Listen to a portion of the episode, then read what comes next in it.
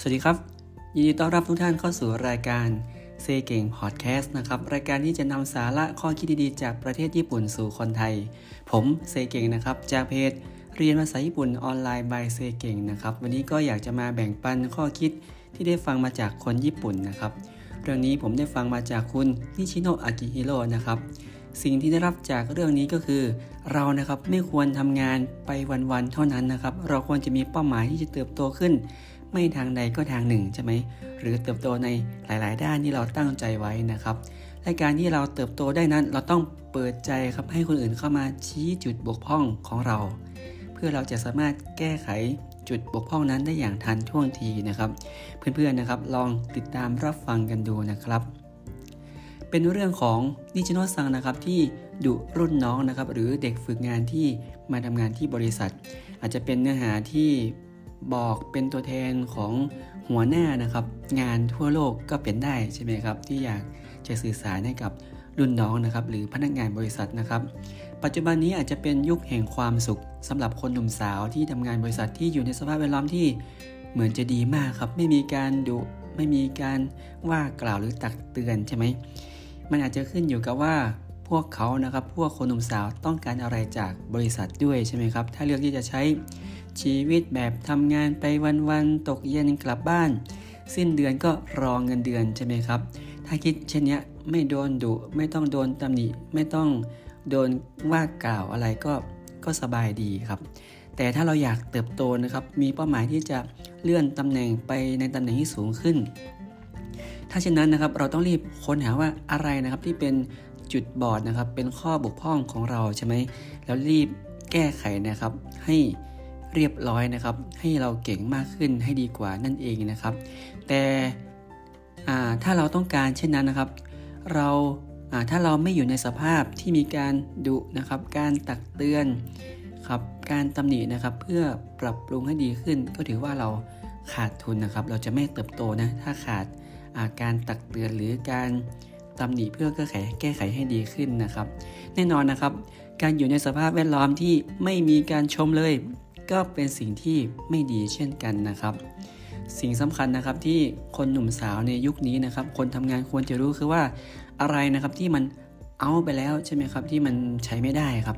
อะไรที่ยังโอเคใช้ได้อยู่ใช่ไหมครับ เราก็ต้องรู้ 2 เรื่องนี้ให้ได้นะครับ พยายามหลีกเลี่ยงในสิ่งที่ทำซ้ำกับรุ่นพี่นะครับที่เคยทำผิดพลาดมาในอดีตใช่ไหมครับ เราจะไม่ทำและเราพยายามที่จะทำสิ่งที่ท้าทายนะครับที่รุ่นพี่เรายัง ไม่เคยทำมาก่อนใช่ไหมครับ ถ้าเราไม่ศึกษา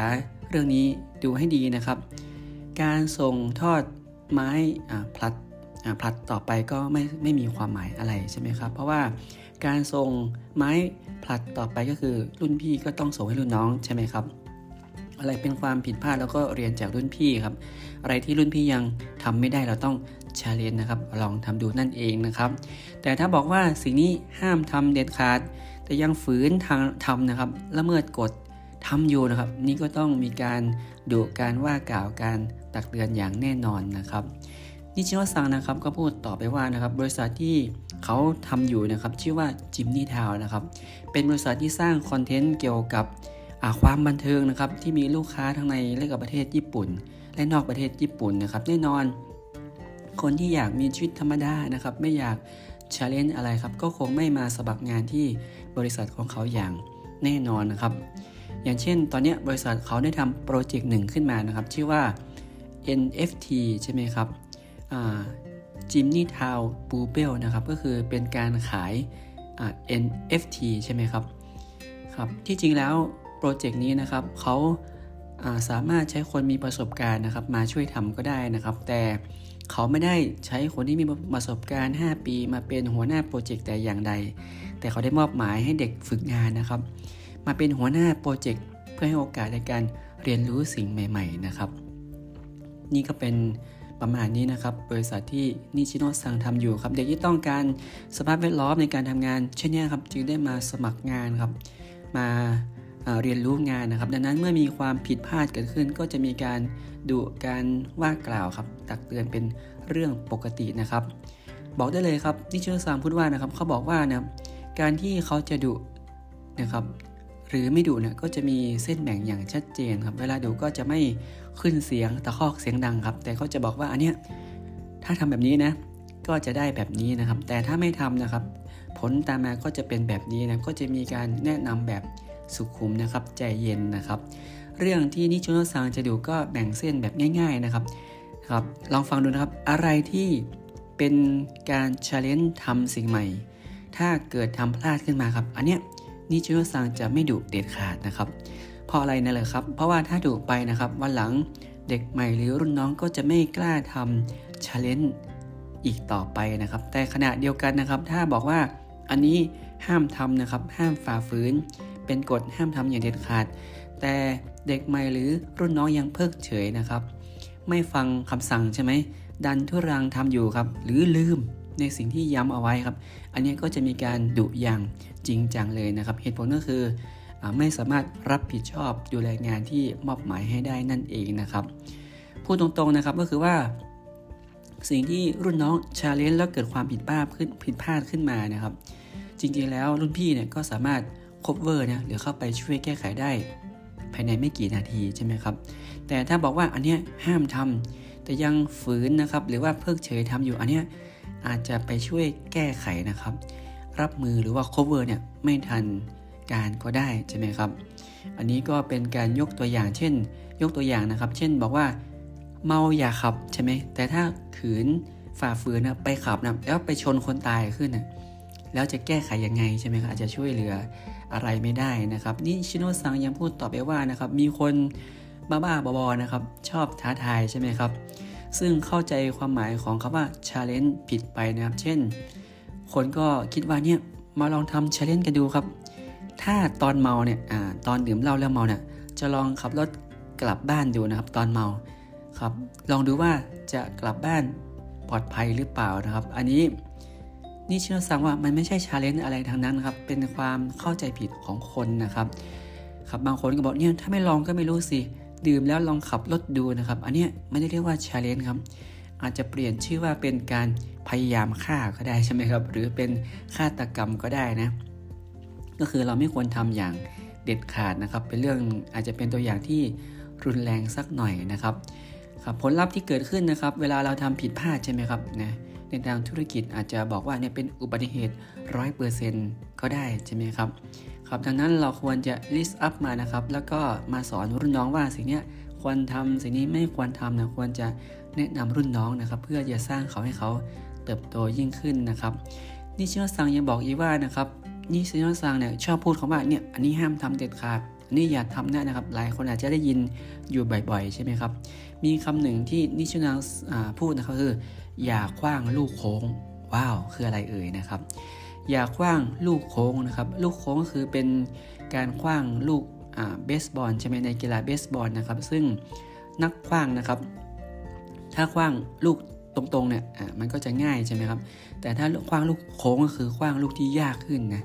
นะครับ อย่าคิดว่าไอเดียที่ตัวเองคิดนั้นนะครับ เป็นไอเดียที่ใหม่ที่ไม่เคยเกิดขึ้นในโลกนี้มาก่อนนะ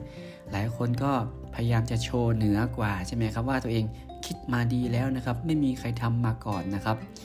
วันนี้นิชิโนซังก็จะมาเล่าให้ฟังนะครับ ว่าเนี่ยที่โมโหนะครับ รุ่นน้องเนี่ยก็มีหลักๆ ก็มีอยู่ 2 ประเด็นด้วยกันนะครับครับก็คือประเด็นแรกนะครับก็คือนิชิโนซังก็เล่าว่านะครับตอนนี้ที่บริษัทนะครับมีการเปิดประมูลนะครับ ทุกวันเลยนะครับประมูลประมูลนะครับ NFT Jimmy Town Pupil นะครับ เป็นการประมูล NFT กันนะครับ ก็จะถามว่าาถามรุ่นน้องว่าเนี่ยแล้วเวลาเปิดปิดประมูลเนี่ยเริ่มกี่โมงนะครับ ปิดกี่โมงใช่ไหมรุ่นน้องก็ตอบว่าเอาวันนี้นะครับ เปิดประมูล1ทุ่มนะครับ ปิดประมูล1ทุ่มวันถัดไปนะครับ อันนี้ของวันนี้นะครับนะครับเอานิชิโนซังก็สงสัยว่าเอาแล้วพรุ่งนี้ล่ะ เปิดปิดประมูลไม่เหมือนกันเหรออืมคำตอบที่ได้มาก็บอกว่าอ๋อ ไม่เหมือนกันนะครับพรุ่งนี้เปิดประมูลตอน4ี่ทุ่มนะครับ ปิดตอน4ี่ทุ่มวันถัดไปอา้าวแล้ววันมะรืนล่ะออกวันมะรืนก็คือเปิด1นึ่ทุ่มปิดอีกทีคือ1นึ่ทุ่มวันถัดไป เอาแล้ววันต่อไปล่ะเอาวันต่อไปก็คือ เปิดเที่ยงวันนะครับแล้วปิดอีกทีคือเที่ยงวันอีกวันหนึ่ง เอาจริงเหรอนะครับเอาแล้ววันถัดไปล่ะวันถัดไปเอาเปิดบ่ายสามนะครับแล้ววันต่อไปเปิด6โมงเย็นโอ้น่ากลัวใช่ไหมครับครับทุกคนคิดเหมือนกันใช่ไหมว่าเอ๊ะทำไม ต้อง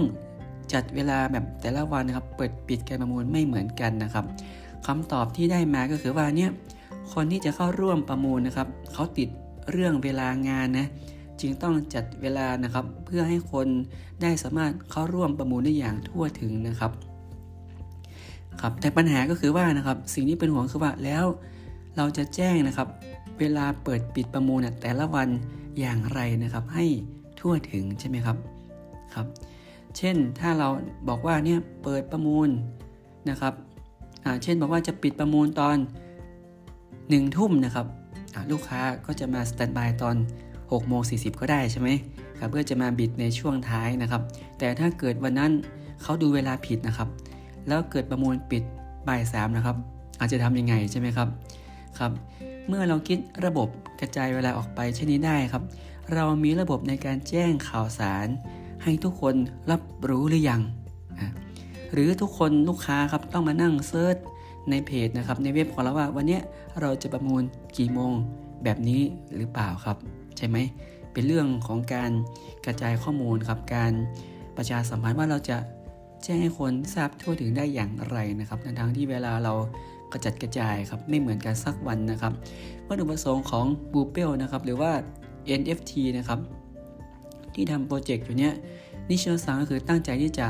ประชาสัมพันธ์ให้กับคนญี่ปุ่นนะครับที่ไม่รู้จัก NFT มาก่อนนะครับ ให้เขาเข้ามาประมูลนะครับครับ แต่ว่าเวลาเปิดปิดประมูลแต่ละวันมันเปลี่ยนแปลงไปเรื่อยๆครับครับแล้วจะแจ้งให้คนเหล่านี้ทราบอย่างไรใช่ไหมครับพนักงานที่ใจดีครับที่เป็นเพื่อนๆก็เข้าข้างเด็กใหม่นะก็บอกว่าอ๋อที่จัดระบบเวลาต่างกันแต่ละวันก็เพื่อ ก็คำนึงเวลางานของลูกค้าใช่ไหมอยากให้ลูกค้ามาเข้าร่วมเยอะๆใช่ไหม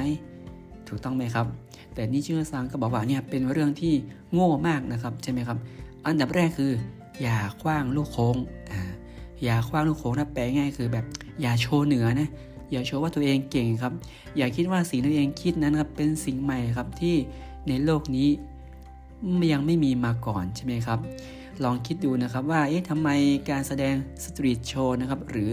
การแสดงสดตามท้องถนนนะครับ ถึงต้องแสดงที่เดิมเวลาเดิมอยู่ทุกวันนะครับเนี่ยทำไมยูทูบเบอร์ใช่ไหมครับถึงต้องไลฟ์สดครับเวลาเดิมทุกวันใช่ไหมครับ นั่นก็เพราะว่าครับไม่มีโฆษณาอันไหนครับ ชนะพฤติกรรมที่ทำซ้ำๆอยู่เสมอได้ใช่ไหมครับ คนก็จิตติดตามนะพฤติกรรมซ้ำๆของเราใช่ไหมจะรู้ว่าเรา ไลฟ์สดกี่โมงวันไหนครับคนก็จะติดตามเราได้นะครับ ในเมื่อไม่สามารถโฆษณาครับให้ทุกคนครับทั่วโลกรู้ได้พร้อมกันนะครับดังนั้นเราต้องทำแบบนี้ครับว่าเราอยู่ที่นี่นะเวลานี้นะครับ เราอยู่ที่นี่นะหน้าสถานที่แห่งนี้เวลานี้นะครับเราซึ่งมีการทำแบบนี้มาเป็นพันพันปีมาแล้วใช่ไหมครับ เรื่องการประชาสัมพันธ์เรื่องการแสดงต่างๆ ครับว่าเราอยู่ที่นี่นะเวลานี้นะครับ และอีกประเด็นหนึ่งนะครับที่นิชนซังโมโหนะครับเด็กใหม่หรือว่าเด็กฝึกงานคือทำไมจึงคิดว่าสิ่งที่ตัวเองคิดมานั้นครับ ในโลกนี้เขายังไม่มีใครคิดใช่ไหมคิดว่าตัวเองเนี่ยคิดดีคิดเก่งนะครับ ที่เขาไม่ใช้กันก็อาจจะเป็นเพราะว่าเป็นความคิดที่เอาไปแล้วครับ เป็นความคิดที่ใช้ไม่ได้ใช่ไหมครับ การกระจายเวลา ออกไปนะครับ เปิดปิดประมูลเนี่ยแต่ละวันไม่เหมือนกันนะครับ อาจจะมีคนทดสอบกับคนมา 4,000 ล้านคนแล้วก็ได้ใช่ไหมแต่มันไม่เวิร์คครับมันใช้ไม่ได้ครับ เขาจึงไม่ใช้กันนะครับครับนี่ชโนซังก็ดูเรื่อง 2 ประเด็นนี้นะครับก็คือ ให้เราคว้างลูกตรงๆให้ได้เสียก่อนครับครับ ถ้าคว้างลูกตรงไม่ได้ครับ อย่ามาคว้างลูกโค้งใช่ไหมครับครับคืออย่าโชว์เหนือครับทำอะไรที่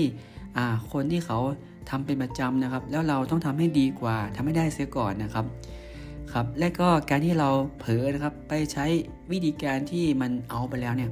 เราน่าจะรู้สึกละอายใจใช่ไหมครับว่าเออมันใช้ไม่ได้ใช่ไหมครับ ไม่ใช่ว่ามัน